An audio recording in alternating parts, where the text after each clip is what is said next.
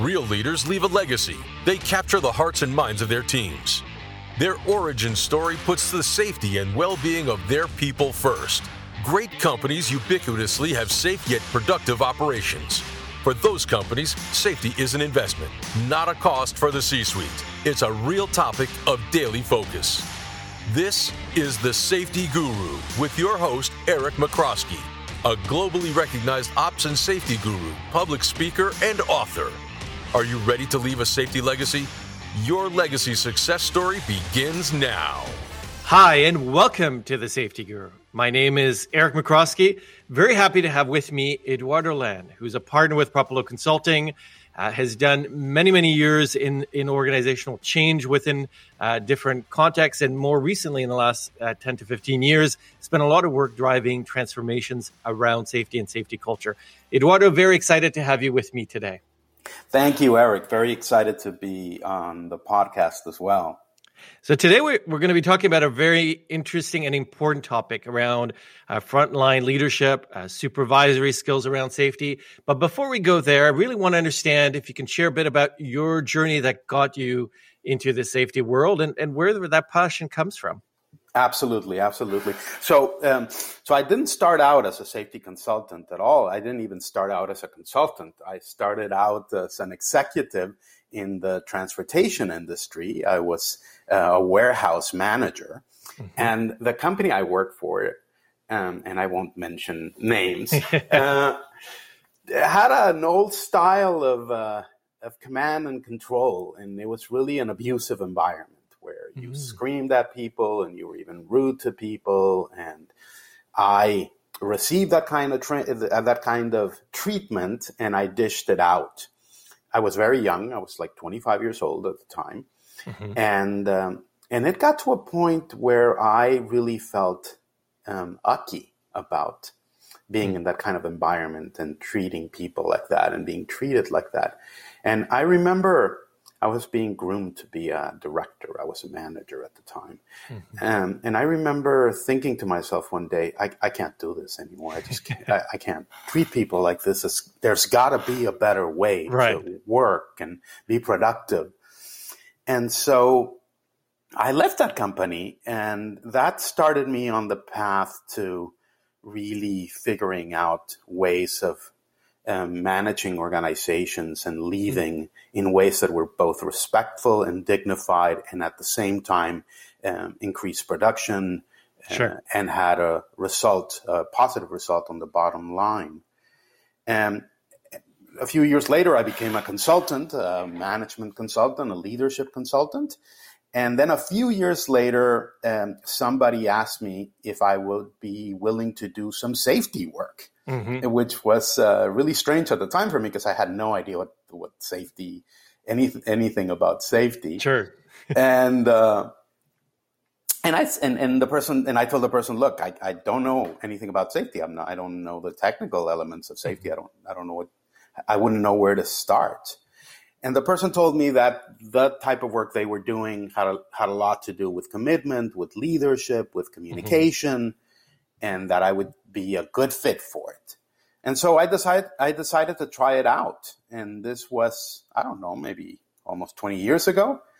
And I soon found that it was um, that I was very passionate about it. That right. this uh, passion I had around treating people right um, had everything to do with safety. There's nothing more important that, than watching out for the physical sure well-being of people.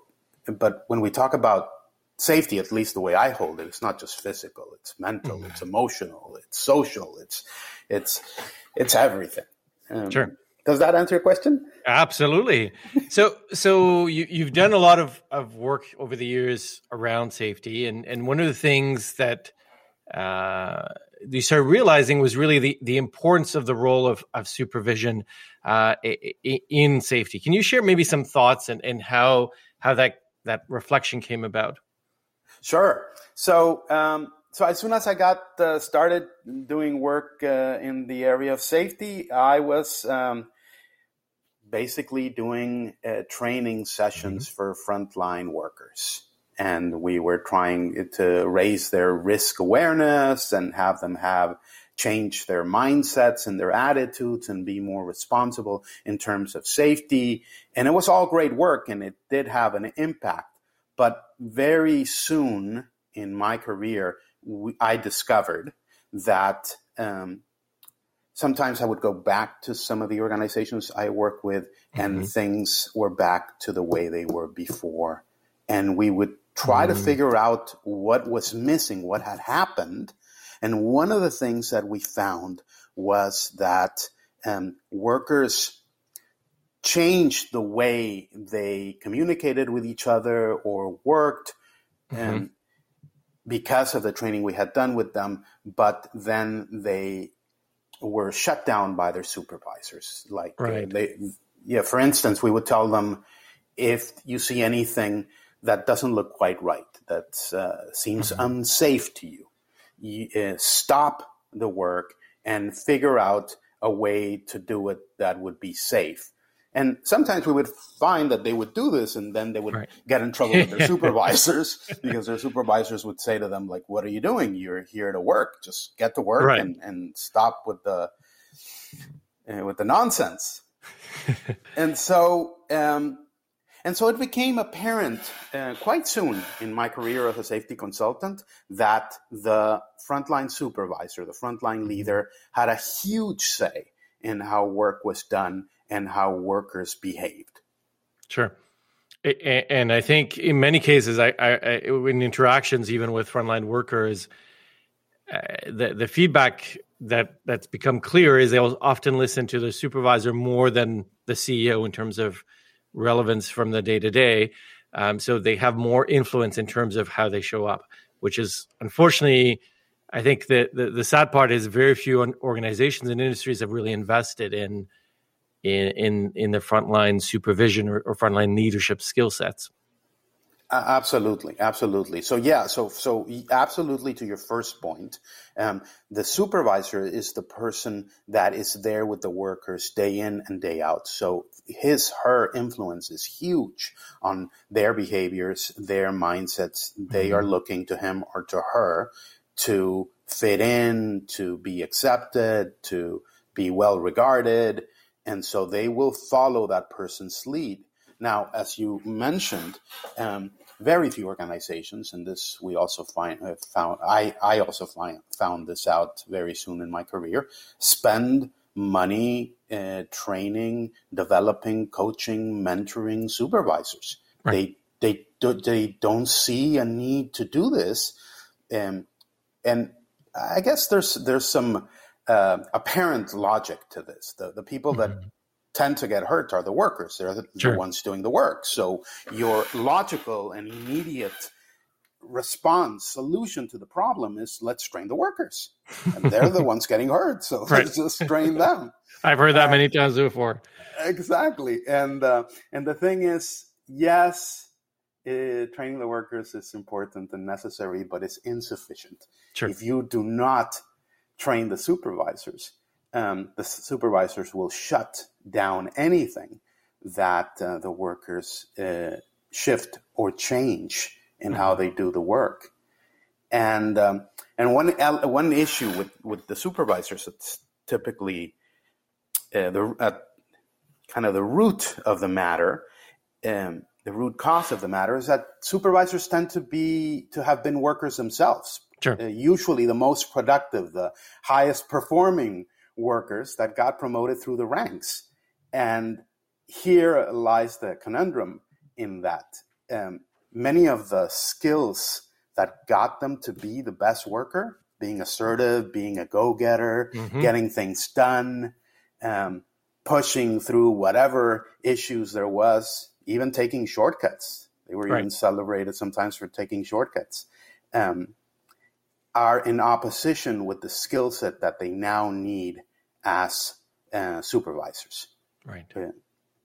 And, and, so, how how do you close the gap? Uh, what are some of the themes that a supervisor needs to learn? Because in a lot of organizations, when I've poked around on supervisory training, it, it's often, I'd say, more labor relations training. It's it's how how not to end up in a grievance, over the contract or something really basic, but not on how to lead, how to influence. Uh, what are some of the things that you think need to be covered for supervisors to become more effective at safety? Sure, sure. So, so first off, I would say it covers some of the usual leadership uh, topics. Sure. Um, so, uh, supervisors don't actually do the work; they lead uh, people mm-hmm. That do the work. So, their it, their job is no longer about how high performing they can be, but how much they can get others to be high performing.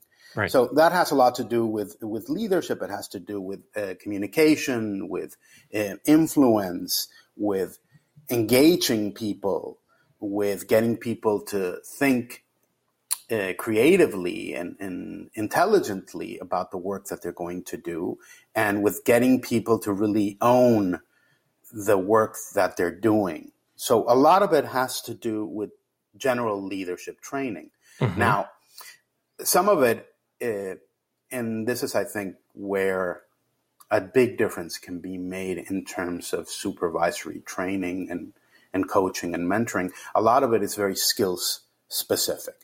And mm-hmm. so it has to do a lot with how you assign work.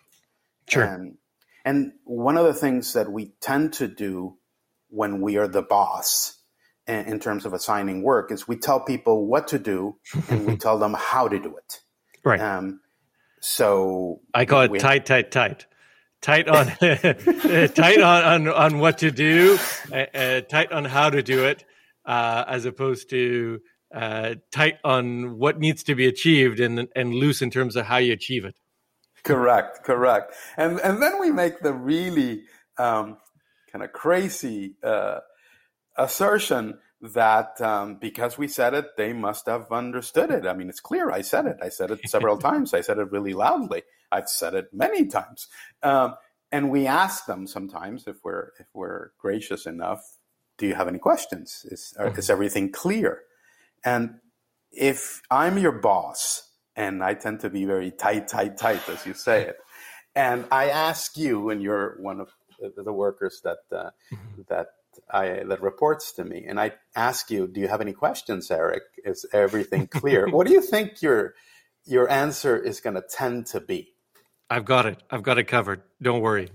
exactly, exactly. And the problem with with that is that it that answer oftentimes has nothing sure. to do with the fact that you really got it and you got it covered. It's got mm-hmm. more to do with the fact that you don't want to look foolish, you don't want to look bad right. in my eyes, you want to look good. So that's where trouble starts because then we send them out and they do whatever they think is best, and oftentimes it's not what's best, and that's where um, accidents happen. Mm-hmm. Um, so one of the skills that we teach supervisors is to to tell people what to do because oftentimes you mm-hmm. know what the work task is but don't tell them how. Ask them how mm-hmm. they're going to do it. Right. And ask them how they're going to do it safely. And here in here is a really simple but not easy at all skill which is the skill of asking people. Sure. And if you ask, um, and by asking we mean uh, not just any question, but open-ended questions and questions that get people thinking. And it's, it, as I was saying, it's this really um, simple skill. Everybody knows how to ask questions mm-hmm. um, or understands what a question is, but asking questions is a real art. And I remember a supervisor I worked with in a mining project that uh, that when he got just the importance of asking people open-ended questions. So mm-hmm. open-ended questions are questions that ask for information. Right. What, how, where, instead of close-ended questions that require a yes or no answer. Mm-hmm. So the moment that this supervisor got uh, the power of asking people open-ended questions, he he was just amazed at uh, what he could get his team to do in terms of thinking and really raising their risk awareness and their sure. safety ownership. And another theme I think is that's also important is really around coaching. um, because a lot of supervisors, like you mentioned, came from the ranks. Right. Um, and, and, coaching isn't normally something that you talk about uh, when you're a, a, frontline team member. So, so tell me a little bit about the importance of of coaching in those in those conversations. I would say it's huge, um, Eric. Unfortunately, yes, coaching is not often considered for frontline leaders, for supervisors. If at all, it's considered for senior leaders. Mm-hmm. Um, but not for frontline leaders and supervisors. And it's huge because some of the skills that we'll be teaching supervisors, such as um, asking people how they're going to do the work, using open ended questions that get people thinking. Um, another skill that, that is really important is acknowledging people for the safe work that they do, not just sure. talking about the bad or the unsafe work they do.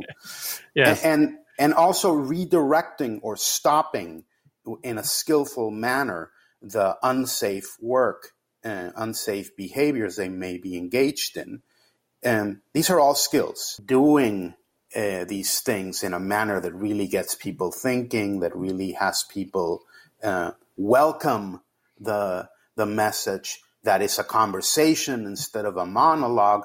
These are all skills that require time to be learned and perfected. Right. In terms of uh, in terms of understanding, they're pretty simple. Mm-hmm. In terms of practice, they're extremely difficult because we have a lifetime, um, and, and supervisors in particular, of of not working, not communicating with people in that manner, basically right. talking at people.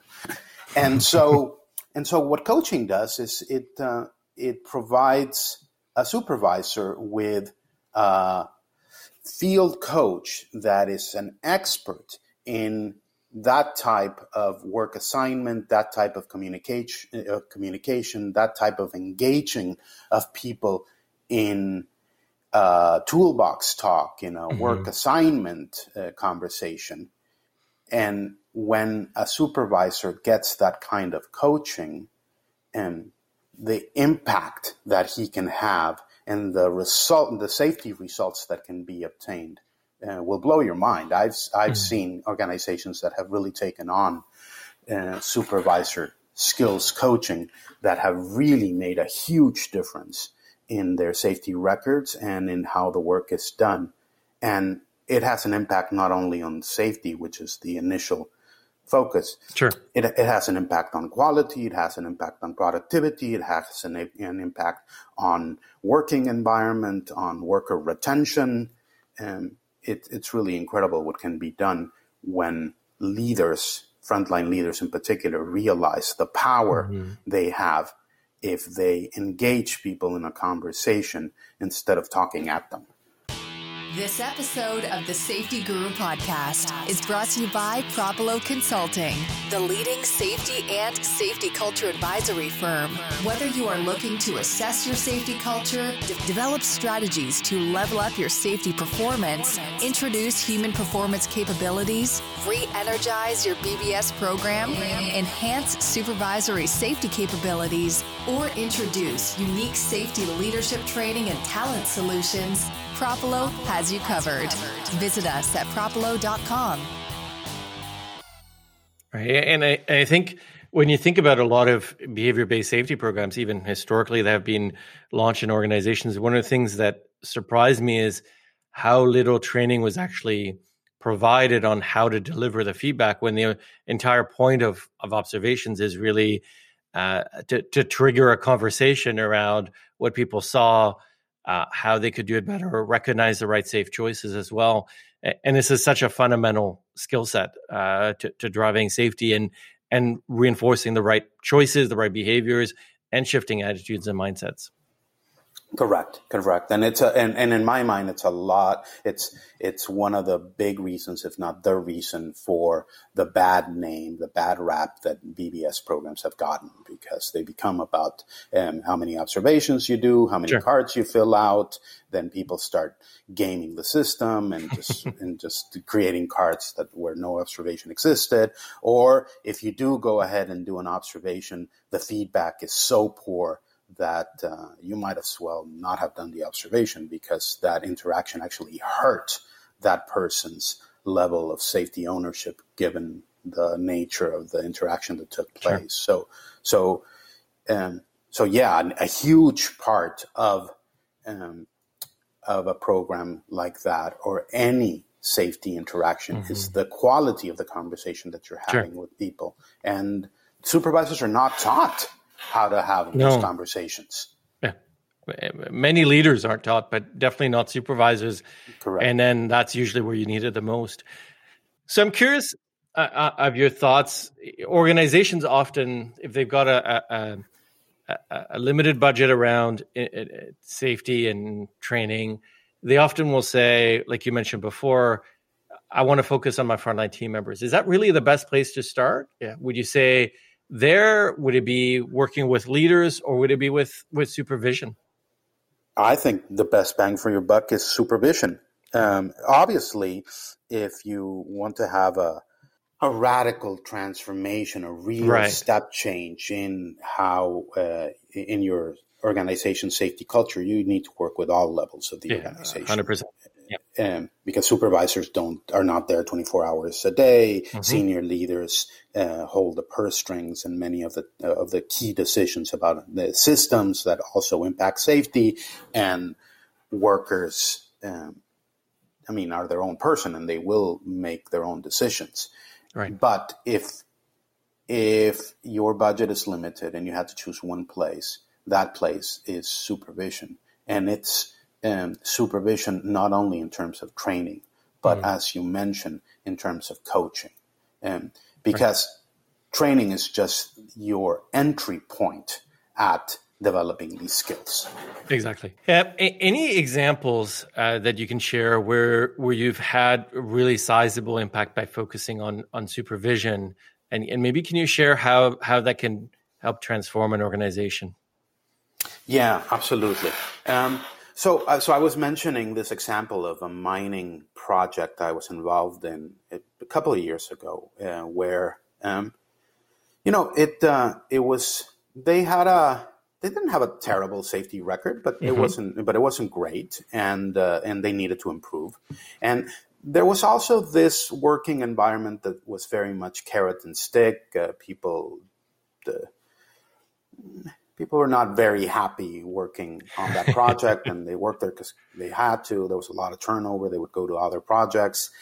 And uh, we focused heavily uh, on shifting the way supervision supervise the work and the way supervisors engage with mm-hmm. their crews.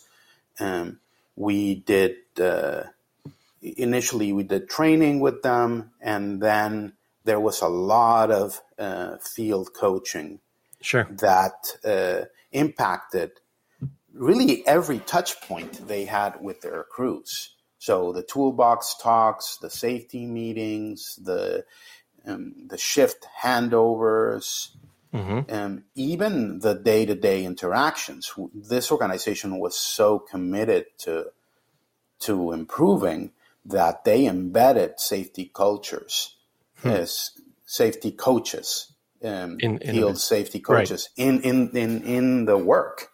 Um, and they just lived in that worker camp and were part of the, of the population and really shadowed the supervisors and were there continuously helping the supervisor up their game. And the the shift was really incredible in terms mm. of, of their of how safety was improved, of how the culture was shifted. You could you could see it in the numbers, but you could also feel it, and people would talk about it. Like, right. Like I I I feel like my supervisor knows me. He cares about me. He asks me what I think.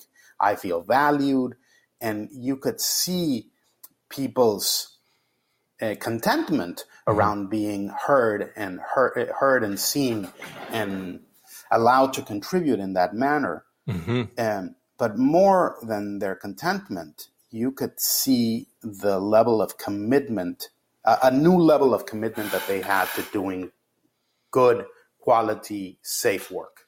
Right. I, I remember uh, doing some work in a, in a mine site, similar um, just illustrating the importance of the supervisor. There, there, was in one mine shaft there were two supervisors, and the, the crews were working side by side, and it, it, the difference between both supervisors was stark. One was barking, yelling, mm. telling how the work should be done. The other one showed active care day in and day out, knew about everybody's loved ones, why they were staying safe.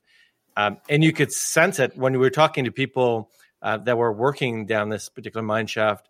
Uh, they, you could see in the conversations, you could almost identify who who they worked for uh, just based on their stories and their examples.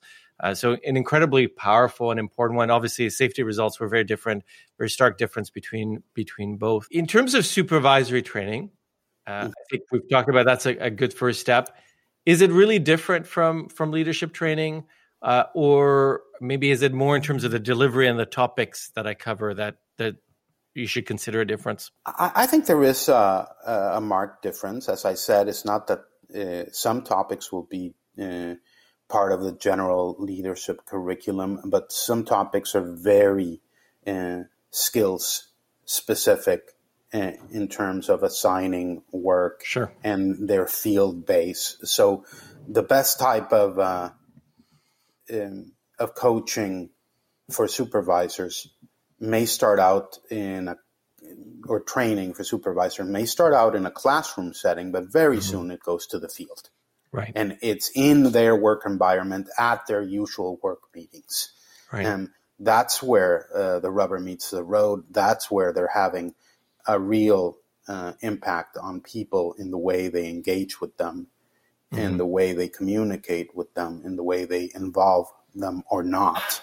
Sure. And so I think that's smart, markedly different uh, distinctly different from general leadership training. It's a lot more field based. Mm-hmm. You know, that's what that's what I would say about that. Yeah, absolutely. I, I, I would agree with you in, on that on that front. I, but I think it's more importantly than anything else is really the the criticality of investing in frontline supervision training. Um, really investing in those frontline leaders when when somebody gets upgraded from from the craft there should be something that that teaches you how to to get on board. There should be more investment, uh, even beyond uh, paired kind of support with somebody else. Uh, there's so much that can be done to to develop uh, that skill set. So, Eduardo, thank you so much for sharing some some wonderful ideas on the this really important topic of of supervision. Any closing thoughts that you'd like to share? Yeah, I'll say two more things. I, I really I want to touch upon something you said around actively caring for mm-hmm. people. Um, another key point uh, that we stress, that I stress, um, that we stress uh, in terms of uh, how supervisors can engage with their crews is really in, is the, the it's this thing around care and concern, sure. around relationship, um, really key to getting people to uh, work safely, to follow your lead, is their belief that you care for them. Right. And in terms of um, of the impact on workers, which is mm-hmm. what we ultimately uh, are looking for, because they're the ones doing the work and they're the ones closest to the risk, and usually the ones that get hurt. And you know, we know, and we've known for thousands of years that telling people what to do doesn't work. Um, it uh, and there's this quote that they uh, it's it, it's really a a quote I think by Confucius, but they attribute it now to Benjamin Franklin that says, "Tell me and I will forget, show me and I may remember, but involve me directly and I will learn and I will make it mine."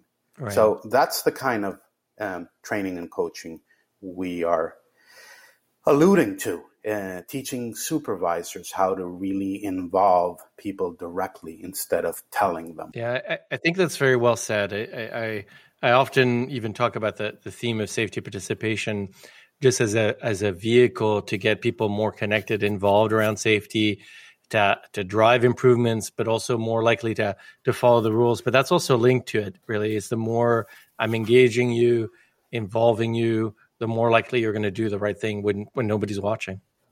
Correct. Correct. Yeah. It's it, it's really it's almost like magic. It uh, it even trumps um, uh, salary considerations. Right. Sometimes people have such a need to be involved mm-hmm. and, and, to be heard and to be seen that if we as leaders, and now I'm speaking all, uh, uh, about all mm-hmm. types of leaders, can learn to do that, the level of discretionary effort that we'll yeah. get from people will blow our minds.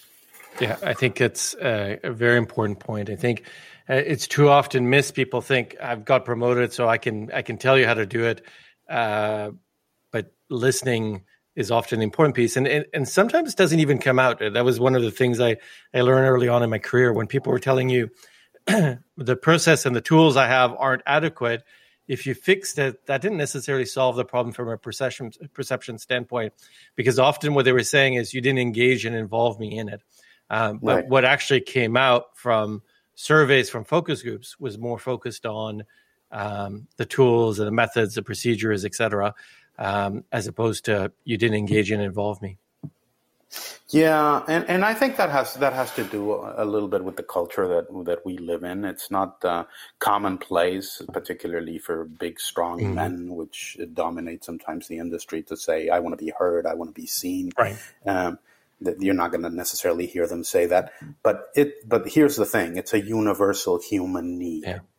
and and and we and, and if you want to have an impact on somebody else whether you're a senior leader a frontline mm-hmm. leader or even a crew member you should you would be well advised to know that yes absolutely well eduardo thank you so much for sharing your thoughts on safety supervision, safety uh, leadership, particularly at the, uh, at the frontline levels. I think it's such an important topic.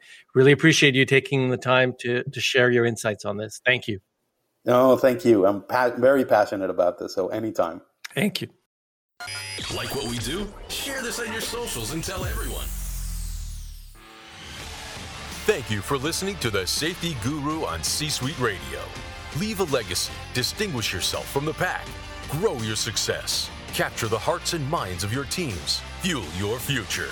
Come back in two weeks for the next episode or listen to our sister show with the Ops Guru, Eric Michrowski.